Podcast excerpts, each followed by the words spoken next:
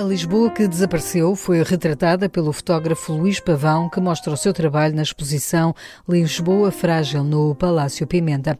É um dos destaques de hoje do Ensaio Geral, em que conhecemos também o trabalho da artista Mafalda de Oliveira Martins, que pretende ser um grito de alerta para a indiferença. Ouvimos o coreógrafo Rui Horta sobre Glimmer, a nova criação com a banda Micro Audio Waves. Guilherme de Oliveira Martins traz-nos o livro de Mário Mesquita e terminamos com a música de Madalena Palmeirim. Bem-vindo ao Ensaio Geral.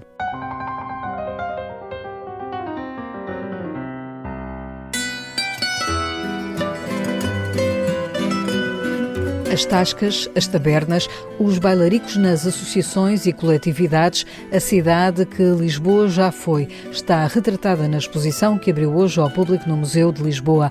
O pavilhão preto do Palácio Pimenta acolhe a mostra Lisboa Frágil, que reúne o olhar que o fotógrafo Luís Pavão foi registando ao longo dos anos. É um trabalho que devolve ao visitante uma cidade que já não existe, explica Luís Pavão ao Ensaio Geral. É um retrato que eu vivi, principalmente na década de 1980, quando fotografei mais intensamente a cidade, e é um retrato da Lisboa popular, das tabernas, dos bailes, das vivências noturnas, que me ocupou durante cerca de 10 anos. Eu andei sempre atrás das pessoas. O que me interessava era encontrar os mundos que eram menos conhecidos e que eu ia descobrindo, e era exatamente essa descoberta que me motivava. Portanto, eu andava pelas ruas, metia o nariz nas coletividades, entrava nas escadas, ia aos bares. Portanto, era sempre uma descoberta e às vezes um bocadinho penosa, porque nem sempre era bem recebido. Desconfiavam de alguém que andasse de câmara. Nas tabernas tinham medo que eu fosse um fiscal das finanças. E nos bares que os fotografasse com outras pessoas, com outras mulheres, principalmente nos bailes, não é? E isso deu-me alguns problemas, mas acabou por se resolver. Quem são estas pessoas, ou melhor, o que é que elas dizem sobre a cidade de Lisboa? É tudo uma luta pela sobrevivência, não é? São pequenos negócios, são atividades, são modos de vida. Muitas vezes pessoas sozinhas, reformadas, que se encontram uns com os outros, têm os seus locais de encontro e de convívio, são refúgios também. Portanto, é um mundo pouco marginal à grande cidade, à grande metrópole. A preto e branco, Luís Pavão gravou a memória da cidade de Lisboa de outros tempos, das suas gentes e espaços. Hoje, o fotógrafo continua a retratar a cidade, mas a que gravou em película há uns anos foi desaparecendo. Muitas das tabernas que eu fotografei em 1981 foram transformadas em restaurantes. No bairro Alto desapareceram todas. Foram tomadas. Hoje a Lisboa não é isto. Transformou-se, ficou mais igual a outras grandes cidades, perdeu um bocadinho a sua personalidade. Estas pessoas que aqui vemos fugiram, ou foram viver para o Cacém ou para Sintra, portanto a Lisboa evaporou-se. Vou a estes sítios e tenho um banco, tenho uma casa de atração de turistas. Faz sentido hoje fotografar essa Lisboa de agora? Claro que faz. É uma Lisboa que existe. As casas de kebab também têm interesse, não é? Mas é outra coisa. Continuo a fotografar. Na exposição Lisboa Frágil, onde está também uma réplica do laboratório de revelação fotográfica, mostram-se trabalhos que começaram a ser feitos em 1971. Luís Pavão assume-se como um antropólogo urbano que olha as mudanças. Nos últimos 10 anos, a transformação foi avassaladora, sobretudo pela indústria do turismo. Portanto, o turismo arrasou a cidade. E qualquer dia não vale a pena os turistas virem cá, porque vem o mesmo aqui, ou em Copenhague, ou em Paris. Não é? São as grandes cadeias, as casas para turistas, os ímãs e as sardinhas, o fado prensado, fabricado à medida do gosto do turista. E, portanto, descaracteriza-se um bocado, não é? Portanto, eu vivi nesta época, esta é a minha época de vida. Nesse aspecto, acaba por ser um trabalho também quase de etnólogo ou arqueólogo daquilo que é a memória da cidade. Sim. É importante fixar isso. É um antropólogo urbano que anda a olhar para a cidade para ver as vivências, os modos de vida e de estar. A fotografia de Luís Pavão pode agora ser vista na exposição Lisboa Frágil no Museu de Lisboa, no Palácio Pimenta, até 31 de março.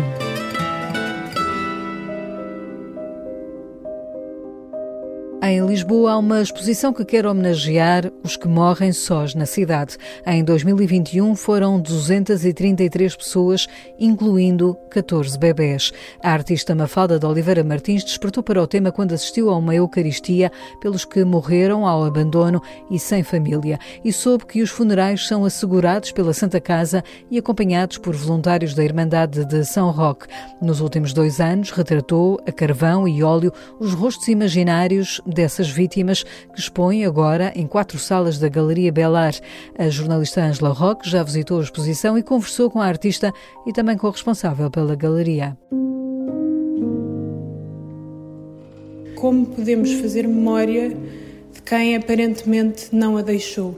E isto foi a grande questão que conduziu o trabalho todo que eu produzi e que agora apresento nesta exposição. Estamos na entrada da exposição, da que vai ser a exposição, estamos a vê-la em primeira mão, digamos assim, e há logo à entrada uma lista com nomes, alguns dos números correspondem a desconhecidos. Essa também é uma realidade desta realidade, não é? Exatamente. Esta lista cedida pela Irmandade de São Roque, que acompanha o enterro com voluntários destas pessoas que morrem sozinhas, mostra as pessoas que morreram no ano 2021. Eu quis trabalhar a partir desse ano em que eu entrei em contacto com este tema e começamos mesmo com isso, com o nome e com o número, quase como se fosse uma informação técnica que não é. E é isso que vamos ver ao longo da exposição.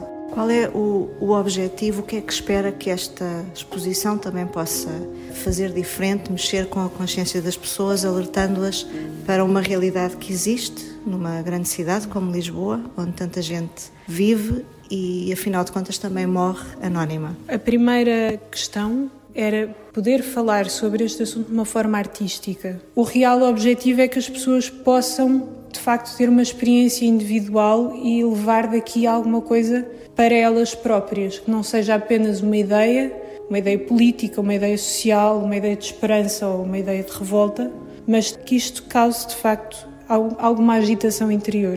Esse é o grande objetivo, eu acho, da exposição. Combater a indiferença? Combater a indiferença. A Catarina Mantero é a responsável pela galeria, onde esta exposição vai abrir ao público. O que é que a levou a acolher um projeto destes? É um tema que tem um peso enorme, não é? Porque nós vivemos todos vidas muito, muito aceleradas, todos tivemos que lidar com a perda em algum momento da nossa vida e a Mafalda está-nos aqui a pôr um espelho diferente, ou seja, isto são pessoas que viviam na sociedade, pagavam impostos, tinham uma renda, tinham uma casa e morrem sem ninguém no mundo, ou seja, sem um irmão, um tio, um primo, um sobrinho, alguém que os vá recolher. Eu tenho o maior orgulho de poder mostrar este corpo de trabalho aqui. É uma coisa que nos diz respeito a todos nós, não é? E que requer atenção e no fundo também agradecer a estas entidades que honram estas vidas e que lhes dão uma morte digna, apesar de ninguém os ter ido buscar.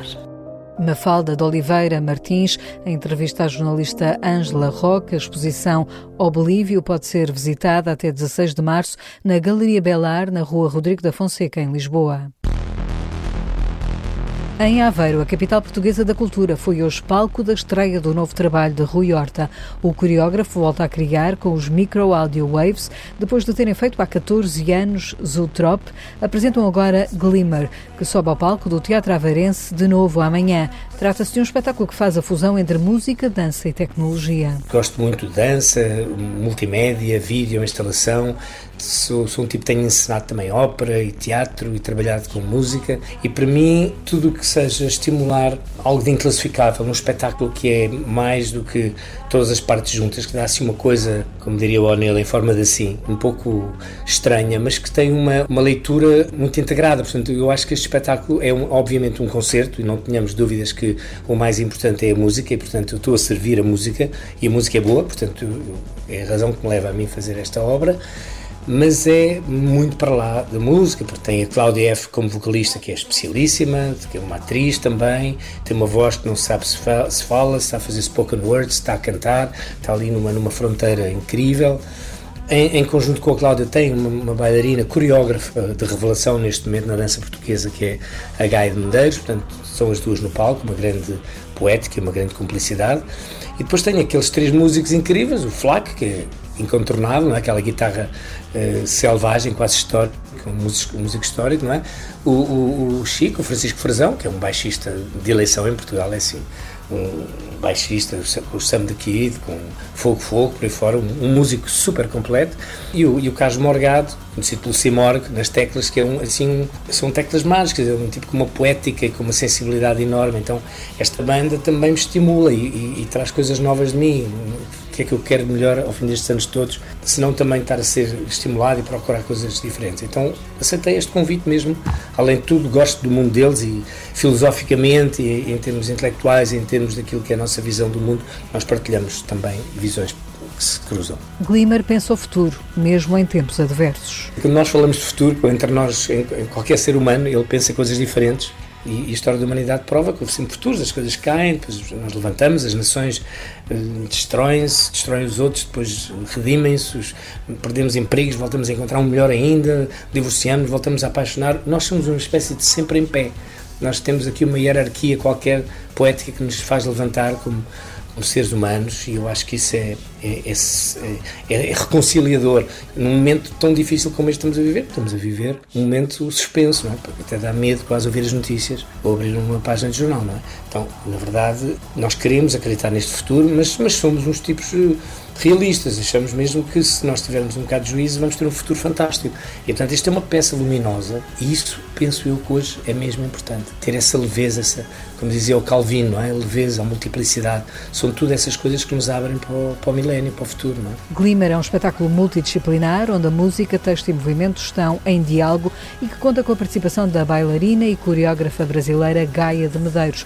Depois de Aveiro, vai percorrer o país, passa por Orem dia 17, Caldas da Rainha a 24, em março chega a Viseu, dias 1 e 2, ao Centro Vila Flor, em Guimarães, dia 9. Até ao final do ano vai também a cidades como Leiria, Águeda, Famalicão, Montemoro Novo, Porto, Bragança e Lisboa, em novembro, no Teatro São Luís, dia 21 a 23.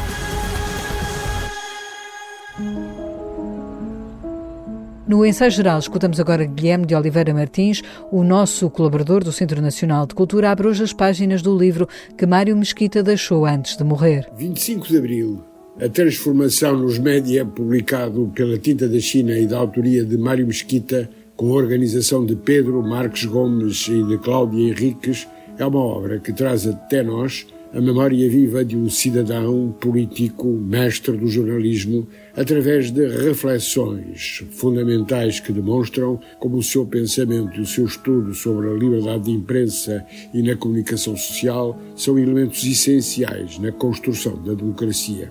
Para Mário Mesquita, também poderia dizer-se que o acontecimento era o seu mestre interior, e nessa medida a verdade e a liberdade conduziram o seu percurso exemplar. Os textos que aqui se reúnem correspondem a análises argutas sobre o jornalismo num momento fundador e de viragem na construção da democracia no período de 1974-75, mantendo uma admirável atualidade. Com rara argúcia política, foi, aos 20 e poucos anos, diretor do Diário de Notícias, então um dos mais importantes jornais portugueses. Aí fez escola, dando sequência à experiência que ganhara no República, cuja mancha gráfica se encontra na bela capa deste livro. Assinou textos antológicos que marcaram a coerência, a frontalidade, a defesa intransigente da verdade dos factos, o rigor do pormenor e do contexto, a luta contra a mediocridade, o culto da escrita clara e primorosa.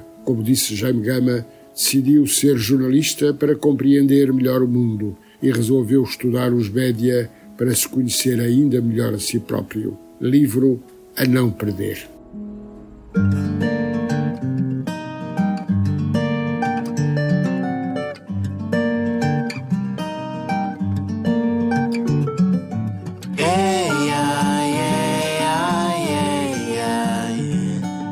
Chama-se Bo e é um dos temas do novo trabalho discográfico de Madalena Palmeirim.